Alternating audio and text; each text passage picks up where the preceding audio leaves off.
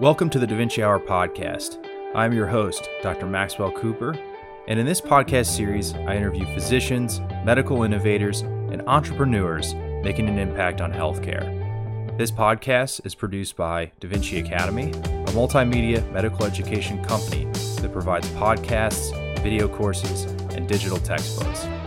You can see more on our website, www.dviacademy.com, and our YouTube channel, youtube.com slash c slash Da Vinci Academy Med. This podcast is sponsored by Doc2Doc, the personal lending platform designed for doctors by doctors. Do you have some big expenses in the near future? Maybe you're moving, applying to residency or fellowship, fixing up your car or home, or starting a new practice.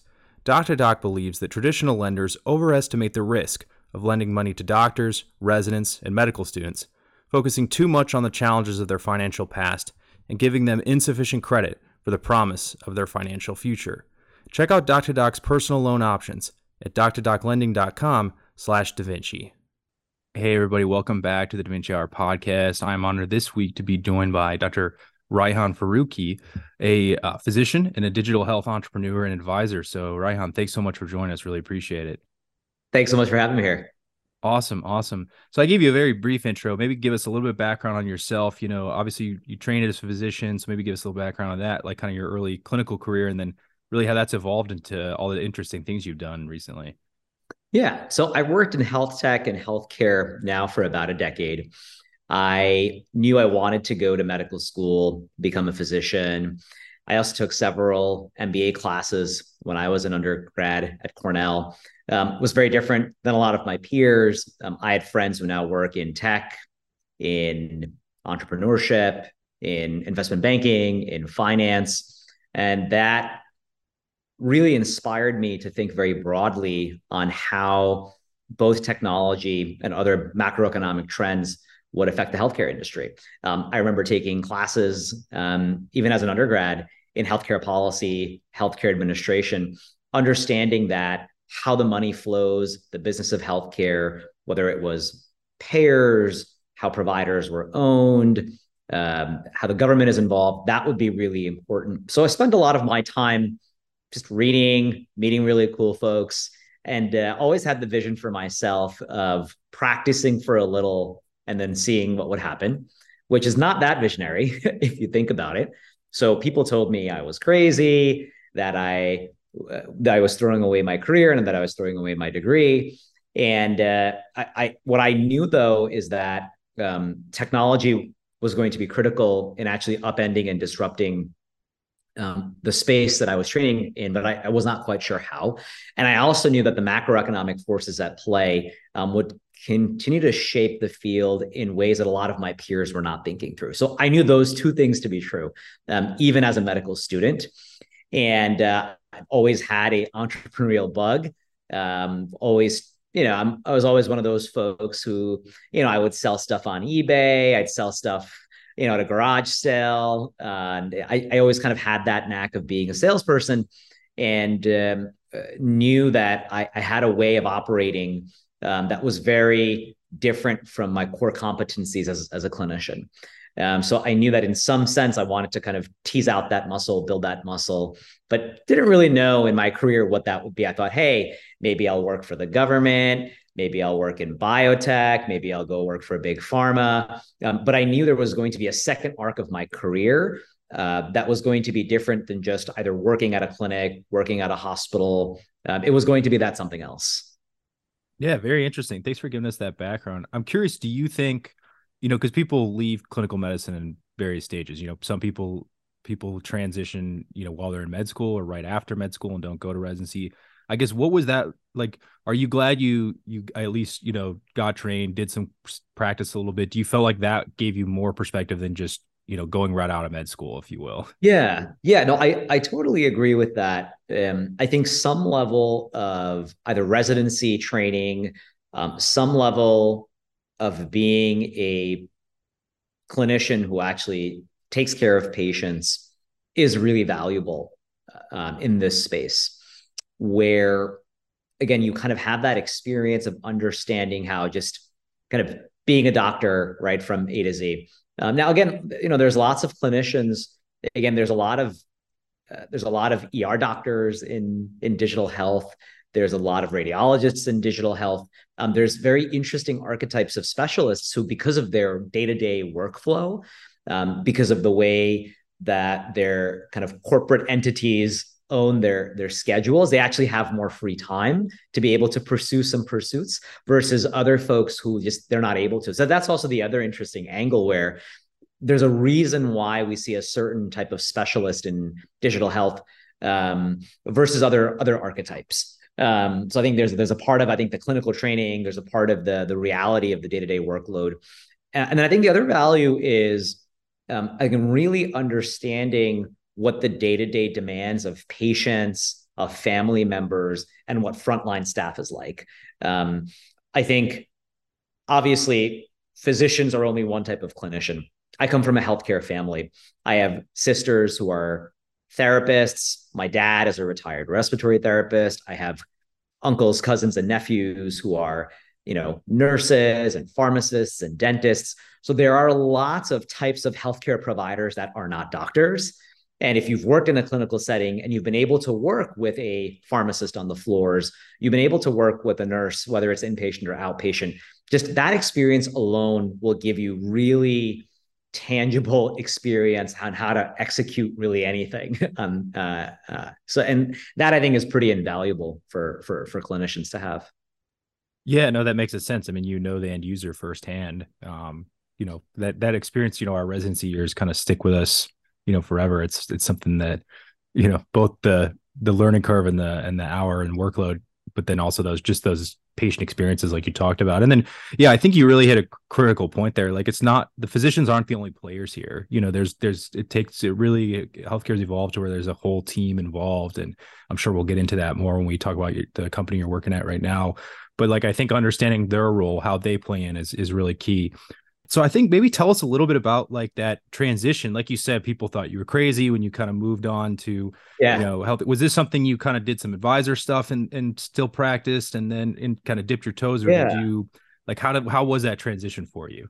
Yeah, I, I would say there was some planned chaos if, if I looked back, where I was strategic in the sense of I needed to to know companies, founders, mentors. So I was very active.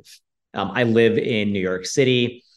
We have a very active digital health scene here, but that was not always the case, right? 10, 20 years ago.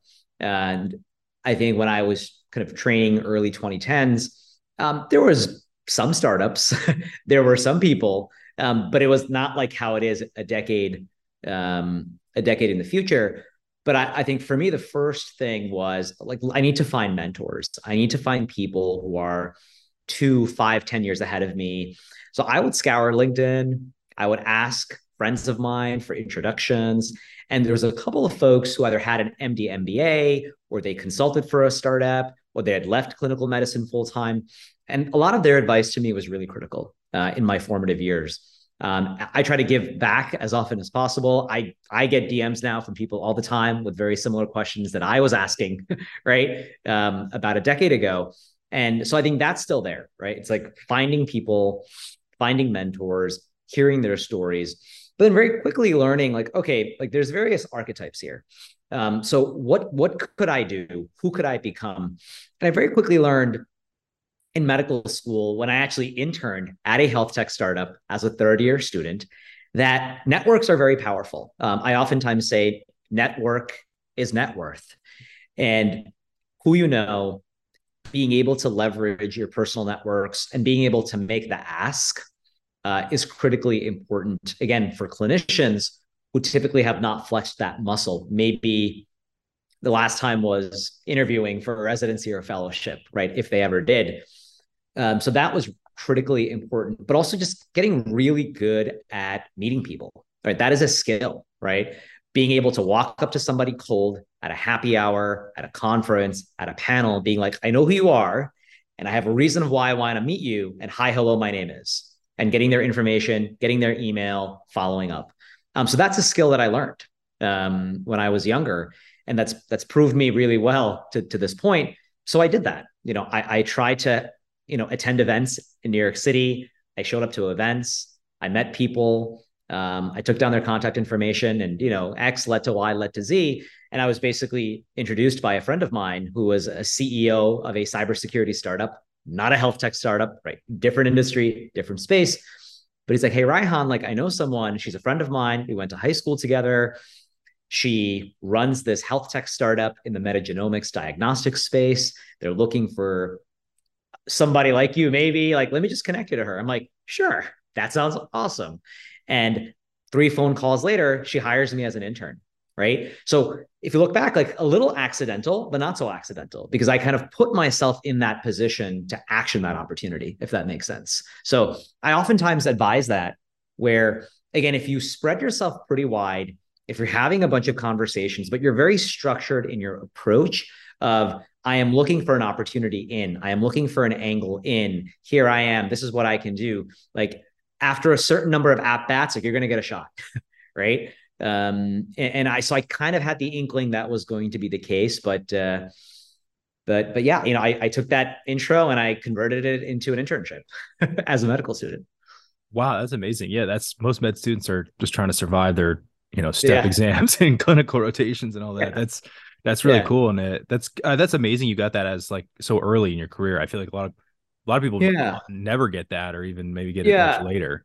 Yeah, and it's definitely unique. You know, I I want to like I was the one in one hundred student, right? I mean, the mm-hmm. vast majority of my peers did not have the vision that I had. So I think that's really important. Where I knew, and I, I have I also have a background in academic research. I used to work at a multiple sclerosis um, research center before medical school. I've published several abstracts and papers, and so I think there were a lot of my colleagues who were like, like I got to get published, right? like, so there was a lot of a lot of those folks, and then there was just a lot of folks who were very focused on their clinical career. I was, but I was also focused on something else. So I think that's very, very unique at the time. I don't, I can't name a single classmate who had a vision like I did, right? Like I would be tracking the merger and acquisitions in the New York City hospital market. People were like, "Why are you doing that?" I was like, "Well, I think it's important, right? Like, we're like, are are these programs going to exist?" And so again, I think I was very much the the the odd person out. Where I think to your point, people were very focused on board review and step exams. And again, I was too, but it was not the only thing that was driving me, right? So, you know, when I had, you know, some off time or you know when i was in a rotation that was a little bit easier um, you know when i had some time in between rotations like i was like i want to do something that fills the, the gap or fills the time and again like i would work nights i would work weekends but because but because i kind of knew that this was going to be my my career in some shape and form but i, I didn't really know how it would pan out so that's why i took the time i took the time um, i did this three month internship and the company ended up hiring me um, fast forward a couple of years, they raised a round of funding. The CEO remembered me, like really out of the blue. She just emailed me back and she's like, Raihan, you did some good work for us. We've now got some money. We have a role. Again, network and just doing good work. And I was like, all right, like, let's go. yeah. No, that's that's awesome. That's really cool how that kind of came full circle like that too. Yeah. so yeah, I guess tell me about how, you know, then you this kind of obviously you know one thing leads to another i imagine it's kind of a, almost a snowball effect in some ways yeah. um and maybe it wasn't that didn't feel that way at the time but maybe when looking back yeah. i guess i guess uh yeah. how did you make that like full so like it sounded like you were doing you know from reading your background you've done and hearing you uh, discuss some of it like you've done no, numerous things at like one time like how i guess maybe give us a little bit like the timeline how like what these roles were and how they evolved for you yeah yeah i think for me hmm. initially what i realized was that you know, if I want to be a chief medical officer in a decade, right? What else do I have to learn that I don't currently know? And what I knew is that I have to understand sales, strategy, right? There's like kind of that growth commercial hat. There was another part of it at startups where again you're building you're building something that doesn't exist.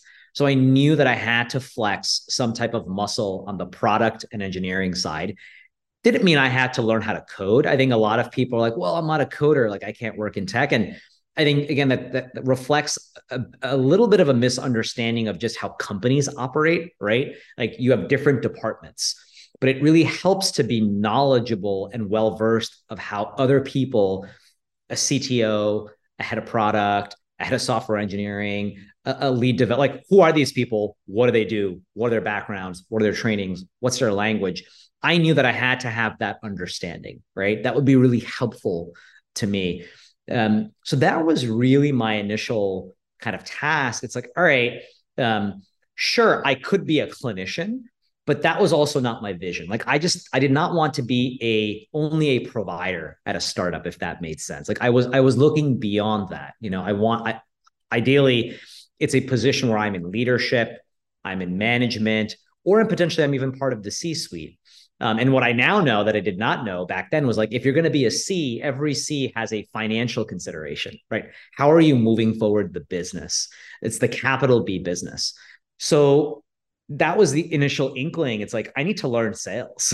I need to learn how to sell something. Because again, I had kind of had that experience. Again, as I've mentioned, I, I took several classes at, um, at the Cornell Johnson School, which is the MBA program at Cornell. Um, I sat in as an undergrad with first year MBA students. Um, and I learned a ton just at, my t- at my time as an undergrad. And now fast forward, now I'm working at a company. I'm hired as a business development associate. It's like, look, help us do market research, um, help us prospect, build a bunch of leads where we could potentially sell into, you know, help us think through various um, kind of outreach campaigns, help us think through product messaging. Again, I'd never done any of these things before, but I'm like, all right, I can figure it out, right? Let me study other companies in our space. Um, let me look at what really good collateral looks like.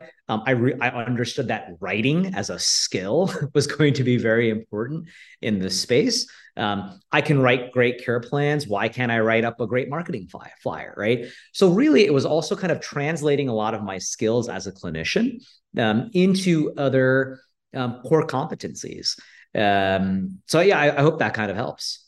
Yeah, no, that makes a lot of sense. I remember someone said to me once, like you, you need to realize like your degree is much more valuable than you even realize. Like it, you know, it gives you obviously the ability to practice, but it gives you that insight to like, and I mean, as physicians, most of us are pretty good learners. Like you had kind of had to be yeah. to get, get, in and get through med school. So yeah. I think I feel yeah. like especially like it sounds like from you know you did this very well was kind of picking up new skills and learning on the fly which honestly a lot yeah. of residency is is yeah. Know, doing that so exactly yeah exactly i mean and i i mean i fondly look back at residency and i think it's it's very similar to a very early stage health tech startup where you're coming in fresh face like you really know nothing right you've got a lot of like theoretical knowledge in your head but you haven't done anything with your hands. And that's really what a lot of health tech startups are when they're freshly funded or when they're early. Like you're an idea on paper, right? Cool. Now do, go do something.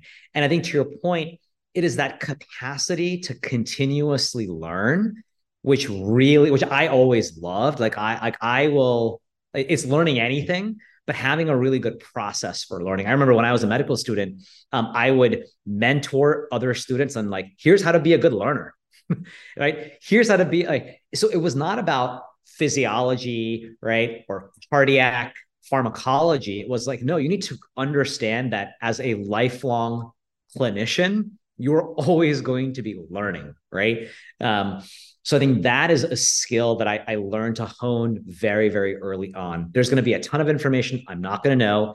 How do I read it? How do I understand it? how do I test myself? Right. Um, and that's that's just a good med student and resident, right? Um, but I think that translates very well to a lot of early stage startups where you're dealing with a lot of unknowns. And the only known you're going to have is your capacity to learn, but also your capacity to learn from your mistakes. And that's a good residency corollary as well, right? Absolutely, yeah. right? Like in your first couple, like you're just making a ton of mistakes, right? And um, but it's understanding like I'm going to make a lot of mistakes, but I'm going to learn from those mistakes, right? Um, and that that is so tangential to what happens where uh, really it's it's I call it a science, right? Uh, and, and, as a as somebody who used to work in the wet lab running a lot of experiments, that's really all it is. Like either it's going to be your sales and marketing team or your product and engineering team. Like you are constantly running experiments when you're early. You are just you're A/B testing. You're figuring out does this thing work, right? And the majority of the time, the answer is a no, it does not work. But you're collecting data. You're collecting a ton of data and you're actioning upon that data. But we're looking for that thing that does work.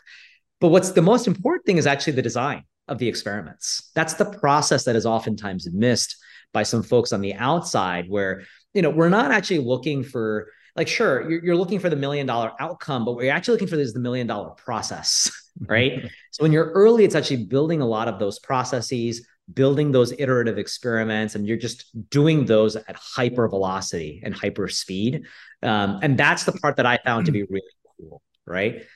Yeah definitely definitely. Yeah i think that that's the exciting thing about the startups it's like it's this new thing. You're not you know you obviously have a vision but you really don't know like where it's you know it, where it could be even six months from now. It's changed as exactly. you know very well it changes so fast.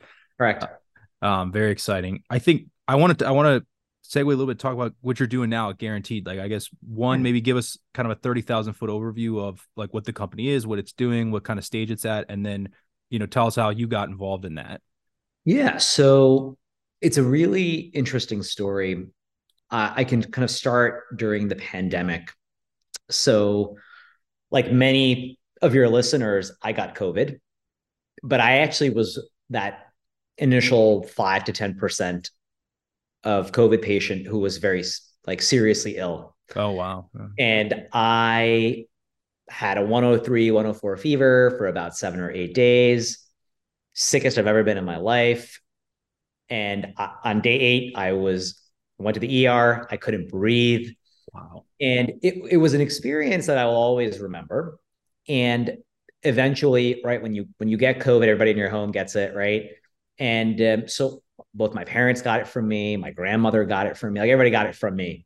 And I remember really clearly my grandmother's experience. I was okay. I got better. My parents were okay. They also got better. Uh, my grandmother, she's 75, breast cancer survivor, kidney failure. She's on hemodialysis three times a week, doesn't speak English. She's Medicare, Medicaid. And she was in the hospital for about six weeks. She was in the ICU on a vent for 10 days and she survived, which wow. is still a miracle to this That's day. That's amazing. Wow. And I'm sure if all of a lot of us remember, like their patients like this were dying every day, right? And they wanted to discharge her to a short-term rehab facility, and we said no. You're going to discharge her to home. And I was living with my family at the time. My dad at the time was still a practicing respiratory therapist at one of the top um, level one trauma centers in northern New Jersey. One sister is a speech therapist, another sister is an occupational therapist, and I have several cousins who are therapists, clinicians, dentists, pharmacists, you name it. It's like, we'll figure it out. and we built a rehab facility for her in the basement of our house. And we rehabbed her back to health. And because I have a background in health tech, and I always knew the home is an alternative site where people can do very well. And it, was pretty incredible um, what we did with her. But if I also take a step back, if my grandmother had died, we were not prepared for her death. That would have been a very bad death. Even a family like ours that was educated, that was healthcare lit, we, you know, we did not have advanced care planning set up. You know, her last will, her her healthcare proxies, even though my mother was designated as her proxy, like we didn't talk about things that we should have talked about, right? DNR, DNI, peg tube, like all these things, like we're just we're not discussed as a family. And we really just were not prepared for that moment. So that experience really always stuck with me. Um, and I also remember as, as a clinician, really enjoyed speaking with patients who had only a few days or a few weeks left. And that's maybe a weird thing to say. And I think why that's weird for some people is they don't quite understand when you're in that moment and you have a terminal illness like end stage cancer, end stage dementia, heart failure or lung failure, or another terminal disease like ALS, for example. In those last moments, where really it's quality of life, spending time with your friends and family. What you really appreciate is the things that people say. and I remember as a clinician, as a student, as a resident, um, I was always the person who would round back, whether it was after, you know, kind of you know the main team would round the specialists would round. I would always go back. Um, i would sit with the patients. I would sit with the family. I remember doing home visits um, during a, a, a geriatrics um, you know uh, rotation in my fourth year. And I, I, would always spend a lot of time with the family. I, I'm, I'm a family guy in real life and as a I was always a family person. And I really enjoyed those moments because what I remember people telling me was you know, uh, I don't wish I had more money. You know, I don't wish uh, I had this job. I just wish I had more time with people in my life. I wish I had more time uh, to rectify the broken hearts. I wish I had, and that to me was like, wow, like that is life. that is the real. So I always knew in some way I wanted to come back to that space. I didn't know how. I didn't know how, but you know when when guaranteed as a very young company um, when they were looking for for for folks to bring on um, I, I, was approached by somebody um, who was an investor in the pre-seed round and i was exploring a newer role.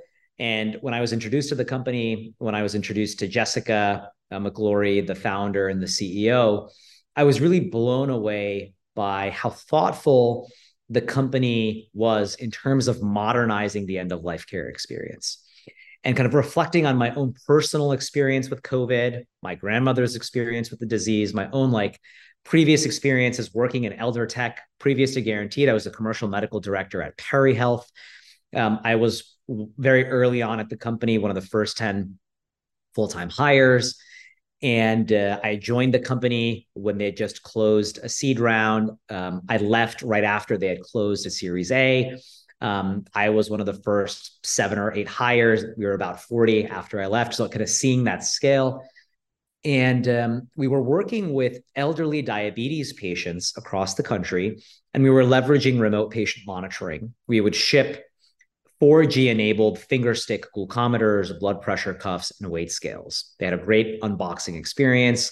There was no app. They would use these devices. The data would ping through the nearest cell phone tower and it would come into an EMR that our team built and we had dietitians and nurses who would then call and text our patients that was the workflow right simple elegant we had high engagement we had great outcomes with a1c and decreased hospitalizations and so on and so forth but i was working with elderly patients these were all medicare eligible patients 67 72 83 polychronic polypharmacy, right? The hardest patients to deal with. And people said, oh, well, you, you know, like they're not tech savvy. And that was not true, right? It was just not true. I mean, we found these folks would text with their nieces and nephews, with their grandsons, like they they knew how to text. Um, and they understood that, okay, um, I can use a device just like I use any other device but we we made it, but it was so it was easy for them to use. Like we knew apps could be difficult. We saw the experience of telemedicine during the pandemic, right? So it's like, oh, we just have to design something that is user friendly.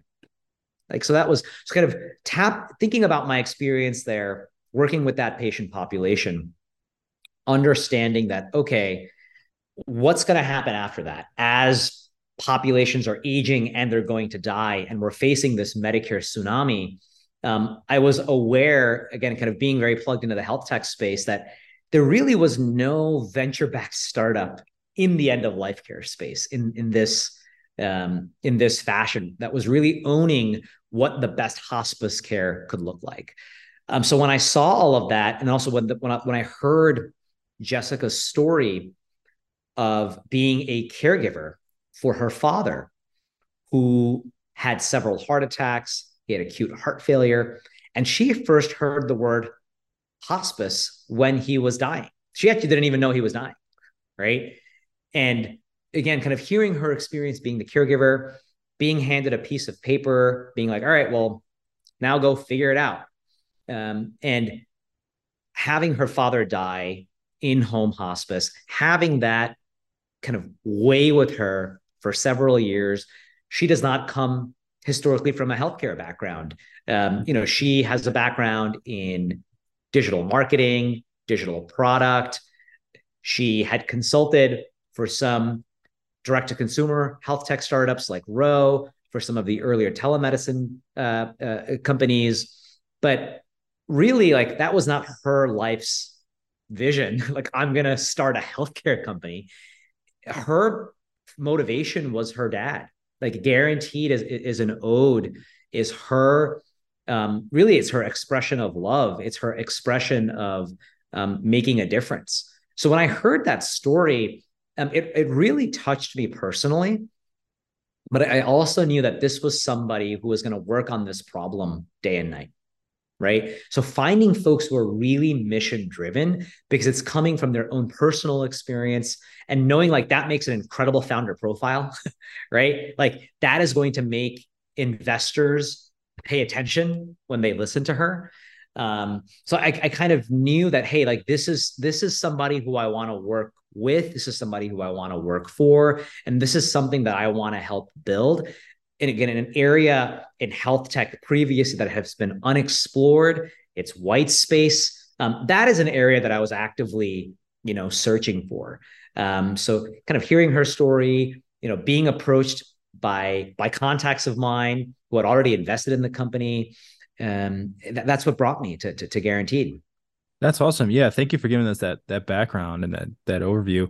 I think it's really inspiring, and I think that you know when you have that personal mission that you're on, whether it's you know, um, you know, a family member or someone close to you that that went through something, or or yourself, you know, it always gives you that extra motivation to go the extra mile because, as you know, like with anything, startups are it's a long, long road, and you know, you gotta have you gotta have something driving you other than you know exiting or making money or something like that. yeah so my question is, I guess, so what what stage are you guys at now? Like, where what, yeah. what's your what's your offering? What stage are you at? I, I know, like you said, you raised you raised you know venture funding and that, but I guess what kind of you know stage are you at? What what's your your product offering? Yeah, so so we've raised a little bit less than ten million dollars um, in the last year and a half. Um, so we raised both a pre-seed round of funding and a seed round of funding. So we are a seed stage startup, and we are currently live and operational in the state of California, um, specifically in the Los Angeles area. We cover five counties. Um, we also uh, are hoping to be up and running in Philadelphia in Pennsylvania. So we're hoping to be bi-coastal by the end of the year. And kind of guaranteed health um, as our corporate entity, our first business line is guaranteed hospice. So, you know, we're not a hospice company, we're a tech startup. And as a tech startup, what we've realized is that understanding that our population is rapidly aging and people are dying because of that. But people kind of understanding the experience of the pandemic also want care delivered to them, personalized where they are. And for a lot of people, that's the home. So understanding that the home as a site of care and understanding that as patients age at home, what are the types of services that we could provide? So, but we are starting with, with hospice. And the idea is how do we create these really beautiful end of life care experiences for dying and grieving people in the home that is customized to their exact needs? It's kind of our first uh, foray. But along with that, is working to change the culture around death and make dying more inclusive. And the second part is really powerful. Most every team member, if you look at our LinkedIn's, says we should probably talk about death. And that's on design, that's on purpose. And I can't tell you how many people send me a DM like, oh, I'm so glad you're talking about this. so it's just, again, starting the conversation whether it's through virtual panels, it's through community events, it's working with caregivers, understanding that we are all going to die, that death is guaranteed. And that is where the name of our company comes from. But what is not guaranteed is a really great death, is a great end of life care experience. So, to start with that, guaranteed hospice, we are a provider. We provide comprehensive hospice care services. We have palliative trained nurses, social workers, care managers, chaplains, really your interdisciplinary team that comes into the home and provides great hospice care, point blank. The technology angle of this, which is very different from every other hospice provider agency, is understanding that hospice was once a, actually a very innovative care model. It's one of the original value based care entities that was created in the mid 80s. Medicare fee for service hospice is actually capitated around $200 per patient per day. Problem is that a lot of the day to day operations has not had updating since then. So that is really where our focus is is again as a as a tech startup where we have product and engineering resources internally how do we improve the experience of patients of family caregivers and of our providers so we have these three pillars and if we can start with our patients what we've realized again is really in studying the best hospices and studying health tech companies that are in the home and can deliver care in the home, there's really a few areas that we've realized um, where we can kind of move this industry forward. So the first thing really is 24 7 connectivity. And really, what that means is can we have an intelligent care model where we can meet patients where they're at? So if patients are cognitively intact or if they're not cognitively intact, right? Hospice, typically it's patients who have cancer, who have dementia, who have heart failure, lung failure. Those are kind of the big four terminal diagnoses. So understanding like what is the capacity of our patients to be able to engage with their care. That could just be in person, but that could also be through a virtual modality. When we look at family and caregivers, there's a lot that happens in person.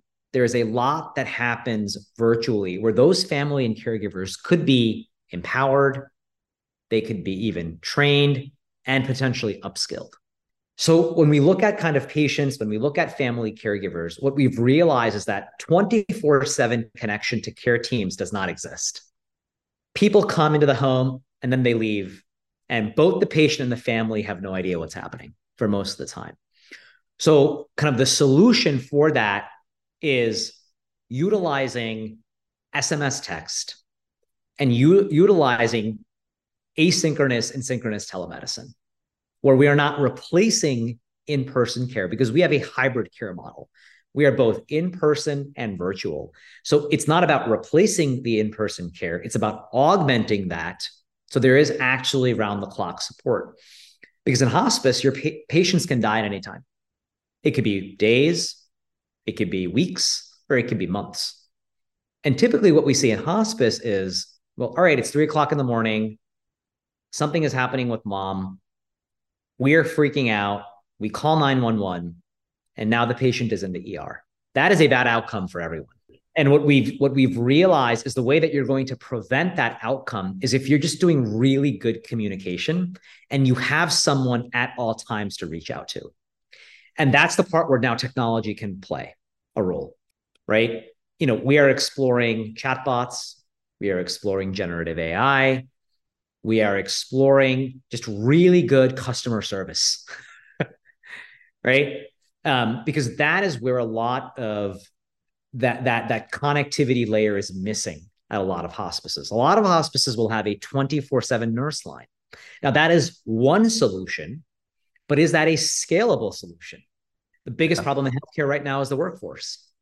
It is really difficult to attract clinicians, doctors, nurses, and therapists. And it's really hard to retain them. Right. Yeah. Mm-hmm. So I mentioned provider experience. Why are we, as a tech startup, building and investing in platforms that optimize for provider experience? Well, it's for every burned out clinician who hates doing this, who hates typing on a clunky EMR, who really hates coding and billing, and who understands that administrative burden historically in the last 20 years has taken away from direct patient care. Because we're hiring nurses, we're hiring social workers. And we know that for us to be a place that people want to work at, that we have to build tools that free them from doing the things they do not want to do. right? So understanding like what does the best hospice EMR look like? What does the base provider communication portal look like? What does the best documentation experience look like? Right? So investing in those resources, building out those products. So again, we can have our providers communicate with each other really well. How can we take Slack like UI and bring that to provider communication? Wouldn't that be nice? right? Um, you know, why are people typing? You know, how can we do modular documentation? How can we do, you know, uh, suggested text? How can we build out templates? How are we thinking about voice to text? Again, how are we studying other industries, other specialties that have advanced? How can we bring that to this space where people are still pen and paper? There's still a ton of forms. it is healthcare. How can we digitize? How can we automate? And how can we bring efficiency? Right. Um, and how can we have our product folks, our engineers, folks who are working on the product side build together with our social workers, with our palliative care doctors, and with our nurses, because that's where that that's where the magic happens, right? Um, so that for us is really, really exciting uh, because we believe that again, like that type of ethos, building really great provider experience, um, will serve us really well um, in in the long run. Yeah, no, that's really innovative. I mean, I think doing good hospice care at at home, I think you know is probably always you know the most ideal. You know, I mean, as an interventional radiology trainee, you know, it I didn't realize this until I really got into residencies. We do a lot of procedures for patients going to hospice or that are like at the end of life, eh, you know, for a variety of reasons. One, you know, for obviously the most obvious one is like interventional pain or to reduce pain, but a lot of them are to keep people out of the hospital. So exactly what you described, like keeping people out of the hospital is I always feel so bad for patients when they're essentially dying in the hospital. Like it's like what, you know, it's that just such yeah. a non-ideal. I mean, obviously there's times if you're in the ICU or something like that, but even yeah. even in some of those cases, I feel like I mean, yeah. you you would know better than me because you're in the space, but like I think yep. you know, optimize, you know, I think what you guys are doing is very noble because like trying to optimize that for both the person and the family. I mean, as a family, you don't want to be ideally in the hospital with your loved one when they're passing. Yeah. No, I mean, I, I think you're you're an expert here as well. I mean, it's not that I'm an expert. I think it's it's more of the reality that 80% of people when surveyed want to die at home. Only 25% of people do. So again, how do we um, now wherever that that's a staggering might, percentage? Sorry, sorry to interrupt you, but yeah, it, it's, a, it's a staggering. But there's reasons why that happened, and so but wherever home might be, so it could be like a residential home, but that home could also be a facility. It could be a skilled nursing facility, a nursing home, right? In lay terms, it could be an assisted living facility. Um, it could even be in a um, you know independent living facility right? Because how we define home is also evolving very rapidly. Again as folks above the age of 65 are now thinking like what does the last quarter of my life look like? Where do i want to age and die? Right? And i think the pandemic showed us that i want to do that at home i do mm. not want to do that in an icu but what happens is right now 60% of patients die in the icu wow that's crazy. And 20% of Medicare spending happens in the last year of life. wow. Yeah, no, I believe it. I mean, all these, especially in ICU, all these measures, all these things, all these tests, all this I- imaging, all this stuff done. I mean, we do, I, I couldn't even tell you how many diagnostic studies I read on patients that, I mean, you always, I mean, look, you always take it seriously, you always read it, but you, you, part of you always has to wonder, like, is this really indicated? Is this really like, you know, needed right is, now? Is this, is this really necessary? Is this yeah. really necessary? And to be quite honest, and that's where again the business of healthcare comes into place because someone's waste is someone's revenue, right? Yeah, that's, that's, very. Is true, that yeah. a good? Is that is that a good outcome for all parties involved? And again, that is what I'm saying is the cultural conversation around death and dying, right? Like we are not saying you should elect hospice. That is not what we are saying. What we are saying is that at a certain point, when are we thinking about the end? Right? Sure. In the hospital, discharge planning happens on day one. Sure. Well, death planning should probably also happen for a very particular type of patient who has a very particular set of diagnoses because we know what the end is going to look like right? Should we not should we not be planning that on day 1 and when the time is ready when we think about what can happen at home you can have ha- at home palliative care. You can have at home geriatrics. You can have at home primary care right? So if you are someone who is above the age of 65 and you might be PACE eligible. You might be eligible for various programs, right? But you are really sick, right? You have seven chronic conditions, you're on 13 medications. Like, you know, there is a, we have a lot of data that shows like those people, again, not everybody, but a vast majority of them, we actually know what the end looks like, right? And it is not a good end. right for the vast majority of folks so that is that is kind of the ethos of I think where our company is, where again, how do we think about the end at the very beginning? And who should be doing that? Is that palliative? Is that geriatrics? Is that internal medicine? Is that cardiology? Right? There are a lot of specialty, and we see a lot of these patients, they get lost, right? They're frequent flyers, right? And it's a terrible term, but it's true. It's used pejoratively on the, you know, in the in the ER departments where like we just saw this patient here last month or three months ago, then they're not getting any better. And is it, are they really going to meaningfully improve from this $50,000 intervention? Like, what quality of life are we actually giving? Or should we really be thinking about palliative care, about pain management, about symptom reduction? And should we really be asking them what they want, right? What are their wishes, right? What do they really want, right? Um, so I think that is, I think, also kind of the ethos where, again, on one side, we've had incredible advances in cancer diagnostics and cancer therapeutics, right? Incredible. At the same time, we're also seeing young Black men like Chadwick Boseman in Black Panther die of colorectal cancer. Yeah, it's crazy. Like they're both true, right? We are seeing younger and younger people that are die, getting diagnosed and dying with breast cancer and pancreatic cancer and stomach cancer. Right. So like cancer is not going away and more people are getting it. So again, like when should we be doing advanced care planning for cancer patients? Right. Yeah. And, and it might not be a right answer, but we do know that again, for certain types of cancers that are pretty unpredictable or that are more terminal, that discussion needs to be had. Right. And I think that is where we're trying to kind of find our footing, um, whether it's Medicare Advantage plans, you know, whether it's geriatrics, it's palliative. Again, when does a hospice consult?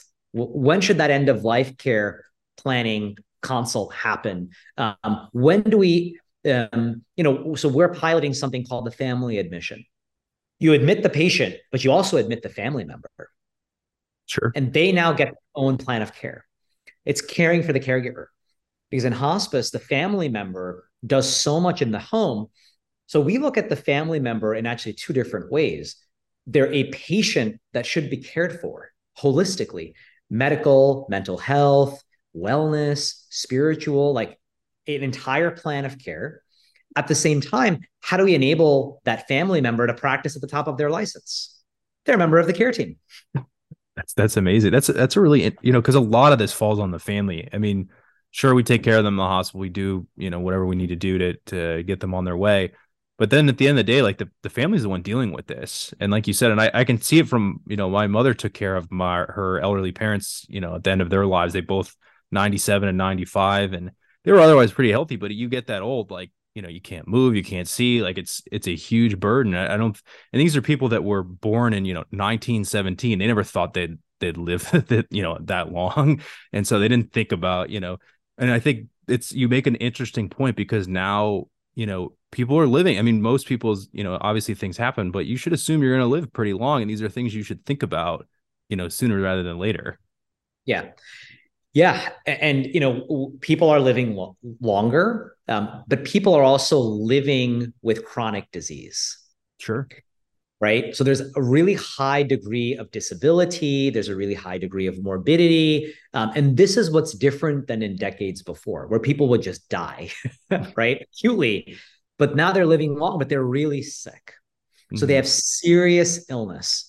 And so understanding like, that population of frail elderly that's seriously ill, there's actually a lot of innovation in this space, as you can imagine, from payers who are motivated keeping those patients out of the hospital, being able to provide care at home, from providers who are also trying to understand how can we diversify sites of care how can we diversify revenue opportunities right? So there's a lot of movement again post pandemic understanding that the home is a site of care.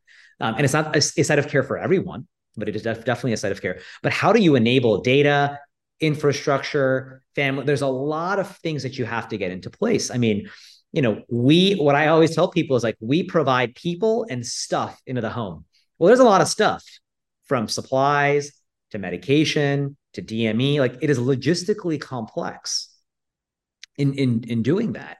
Um, but so we're seeing a lot of inversion of care where again you are not going to provider provider is now coming to you we've seen models like hospital at home we've seen models again like pace and I, I think these are programs of the present and of the future um, where again where i see federal government I see the biggest payers and payviders in the country. I see venture backed startups. There's a lot of movement, again, of enabling, again, like these extender models and bringing things into the home, because that's really the only capacity where we're going to be able to service, service every patient that needs something, right? We do not have enough brick and mortar capacity as currently constituted, especially in rural areas, if we expand into health equity, right?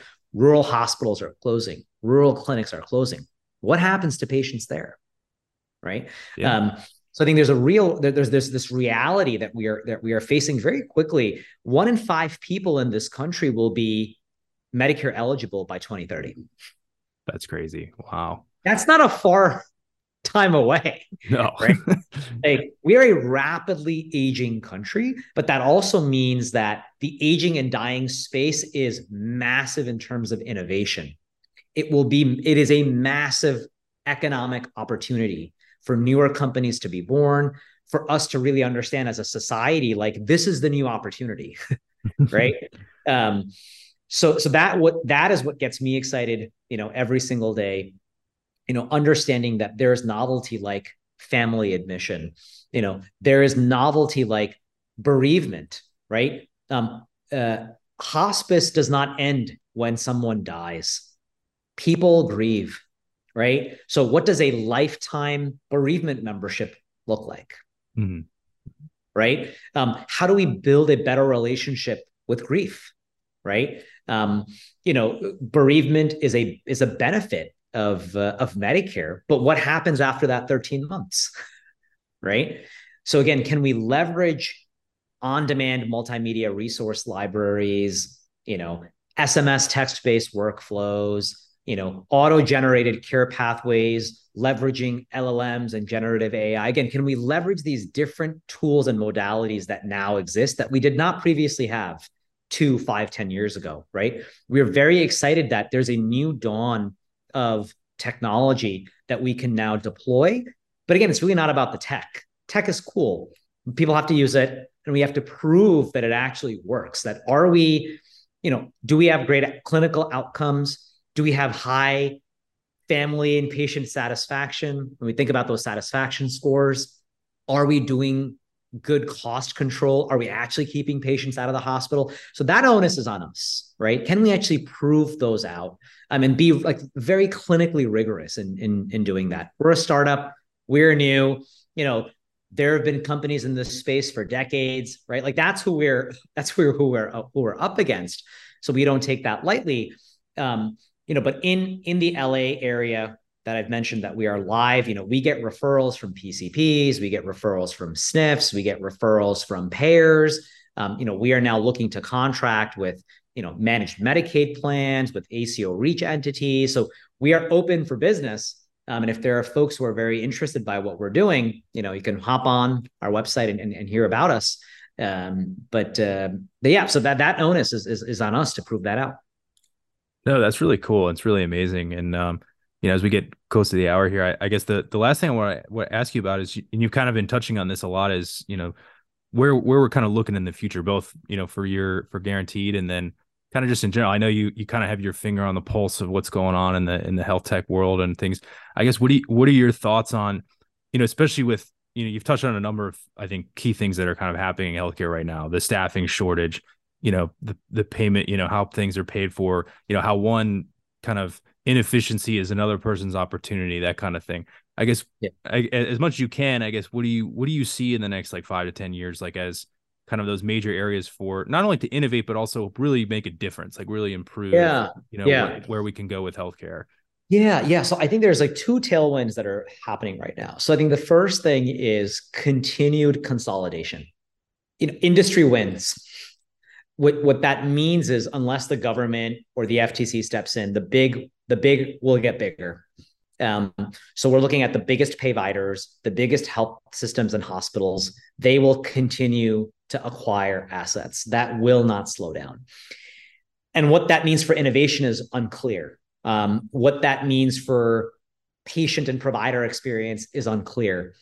But you know, if I'm to look into my crystal ball, that is one thing I am sure of, right? If they have margin, they will continue to acquire, they will continue to grow, right? Um, so that's neither good nor bad. That is just a reality that will continue, right? And then I think the other tailwind at the same time, though, is I think the capital that's coming into healthcare now is more diverse than ever before. You have corporate venture capital, you obviously have institutional venture capital, you have angel investors, payers have venture arms, health systems have venture arms. Um, you have individuals who are investing. Um, you have clinicians who are active angel investors. You have private equity. Again, it's neither good nor bad, but there's a lot of private equity that's now moving into healthcare and health tech. So there's a lot of money. and a lot of money means we're going to see a lot of stuff happen. And some of it's going to be good, some of it's going to be bad, and a lot of it is just probably just going to be very average. But we're going to see a lot happen. I think a lot that's going to happen, again, will be definitely in specialty care. I think when we look at neurology, cardiology, orthopedics, gastroenterology, we will see software. We will see a lot of tech enabled services. You know surgery for example like surgery is a big moneymaker right now in healthcare and health tech but a lot of the, the surgical platforms that they use are very old. Startups can come up promising that hey we will make that process more efficient. We'll ha- we'll help you capture revenue. We'll have we'll help you capture you know. So like that's the idea. So like there's a lot of specialty care innovation that's really hot right now. Um, I think what will continue to be hot is at home care or hybrid care, really. Where again, I think the pandemic showed us like there was a telemedicine for X Y Z company. Telemedicine is a is a tool. It is a commodity, right? It has become commoditized. You know, that is 2021 that is not 2030 right? I think 2030 will be understanding what the next tool will be how we can incorporate that tool into kind of newer types of care models right? And i think these newer types of care models will stitch together different care modalities right? So i can do a video visit i can send someone into the home i can now have ChatGPT doing x y and z cool. Can I actually stitch all of those together for a very specific high cost, high needs patient population? That is where, if I had to guess, we will see a future startup funded next year because I think that's that's the future. Um, I'm very bullish on generative AI and large language models. We are very early. But when people like Bill Gates are saying this is the most transformational technology since the creation of the internet, I'm paying attention. and I think all of us need to be paying attention um, because we're very, very early. Um, but there are a ton of incredible entrepreneurs who are building SaaS platforms. They're building incredible search engines for every kind of clinical space that we can imagine, which is really exciting. Um, but we'll see what's real. We'll see what what works. You know, we'll see what's good. We'll see what's bad.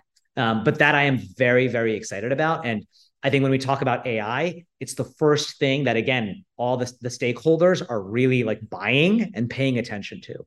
Um, you know, we've gone through this AI hype cycle many, many, many, many times. Um, so again, it's not really about generative AI. It's about hey, does this help me hire clinicians? Does this help me retain them?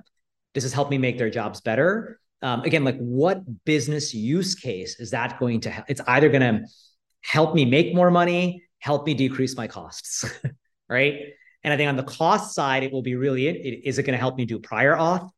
Is it going to help me do coding and billing, revenue cycle management, right? Like all the really sticky problems in health tech and healthcare right now. That is where I see a lot of potential for these technologies.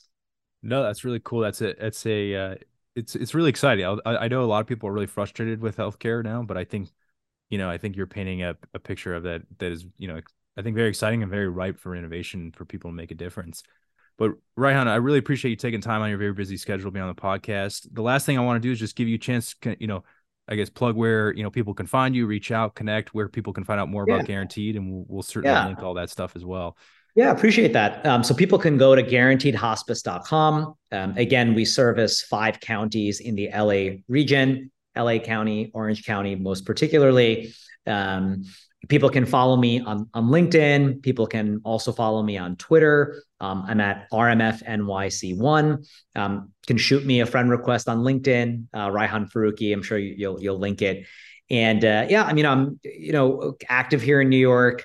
Um, folks, always happy to slide into my DMs. I'm, I'm really open to, to, to talking to folks online or, or in person. So very much up for that. Awesome, awesome. Well, thank you so much for joining us. Really appreciate it. Yeah. Thank you so much for having me on. Thank you for listening to this episode of the Da Vinci Hour podcast, presented by Da Vinci Academy. Please be sure to subscribe to our YouTube channel and follow the podcast on your podcast platform of choice to catch the latest episodes. Please leave a comment or a review and share it with a friend. Lastly, you can find all of our podcasts, video courses, and books on our website, dviacademy.com. Thank you for listening.